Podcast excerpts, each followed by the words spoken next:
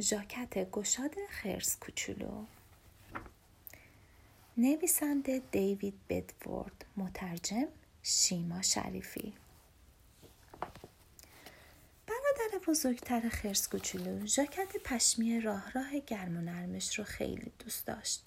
اما دیگر به زحمت اون رو می پوشید خرس کوچولو با خنده گفت این دیگه برات کوچیک شده. برادر بزرگتر گفت نه اتفاقا درست اندازمه. مامان خندید و گفت فکر کنم وقتشه که یک ژاکت جدید برایت ببافم. خرس بزرگ. چرا آن را به برادر کوچکترت نمی‌دهی؟ برادر بزرگ گفت اما این برایش خیلی گشاد است. خرس کوچولو گفت نه اصلا هم اینطور نیست. و زود ژاکت رو پوشید و گفت درست اندازمه. برادر بزرگ گفت لطفا مواظبش باش چون خیلی دوستش دارم. خرس کوچولو با خوشحالی گفت حتما مواظبشم چون منم اون رو خیلی دوست دارم. بعد دوتایی دویدن و رفتن تا بازی کنن. خرس کوچولو فریاد زد حالا من درست مثل تو شدم. برادر بزرگ در میان علفزارای بلند خرس کوچولو رو روی پشتش سوار کرد و خرس کوچولو با هر تکانی کلی میخندید. دو برادر از میان برکه شالاب شلوب شالاب شلوب رد شدند. برادر بزرگ گفت خیلی خوش میگذره. بعد برادر بزرگ پرید و از یک شاخه بزرگ آویزون شد. خرس کوچولو گفت من هم دارم میام بالا. برادر بزرگ فریاد زد داری من رو میندازی؟ ولم کن ولم کن. خرس کوچولو گفت من هم می‌تونم مثل تو تکون تکون بخورم. برادر بزرگ گفت بس دیگه زیادی داری تکون تکون می‌خوری.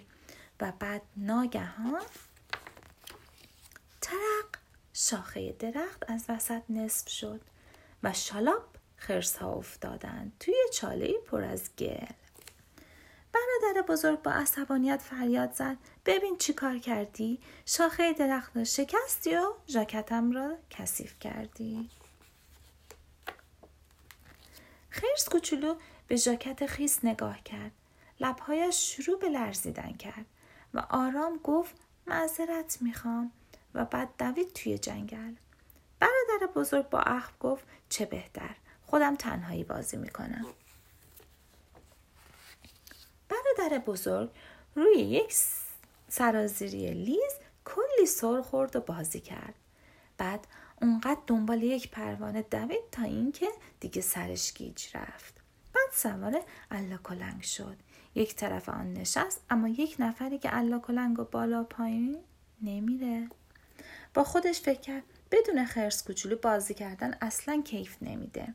احساس کرد خیلی تنها شده. خرس کوچولو کجایی؟ برادر بزرگ همه جاهایی را که فکر می‌کرد خرس کوچولو دوست داره دنبال اون گشت. همه جا را نگاه کرد اما نه کنار لانه زنبور توی درخت بود نه زیر بوته تمشک کنار تخت سنگ هم نبود. خرس کوچولو هیچ جا نبود یعنی تنهایی کجا رفته بود؟ ناگهان برادر بزرگ یک نخ پشمی دید سر نخ را گرفت و توی جنگل از میان درختها و بوته ها رفت و رفت تا بالاخره خرس کوچولو رو تنها غمگین پیدا کرد. خرس کوچولو وقتی او رو دید با گریه گفت من ژاکت قشنگمون رو خراب کردم.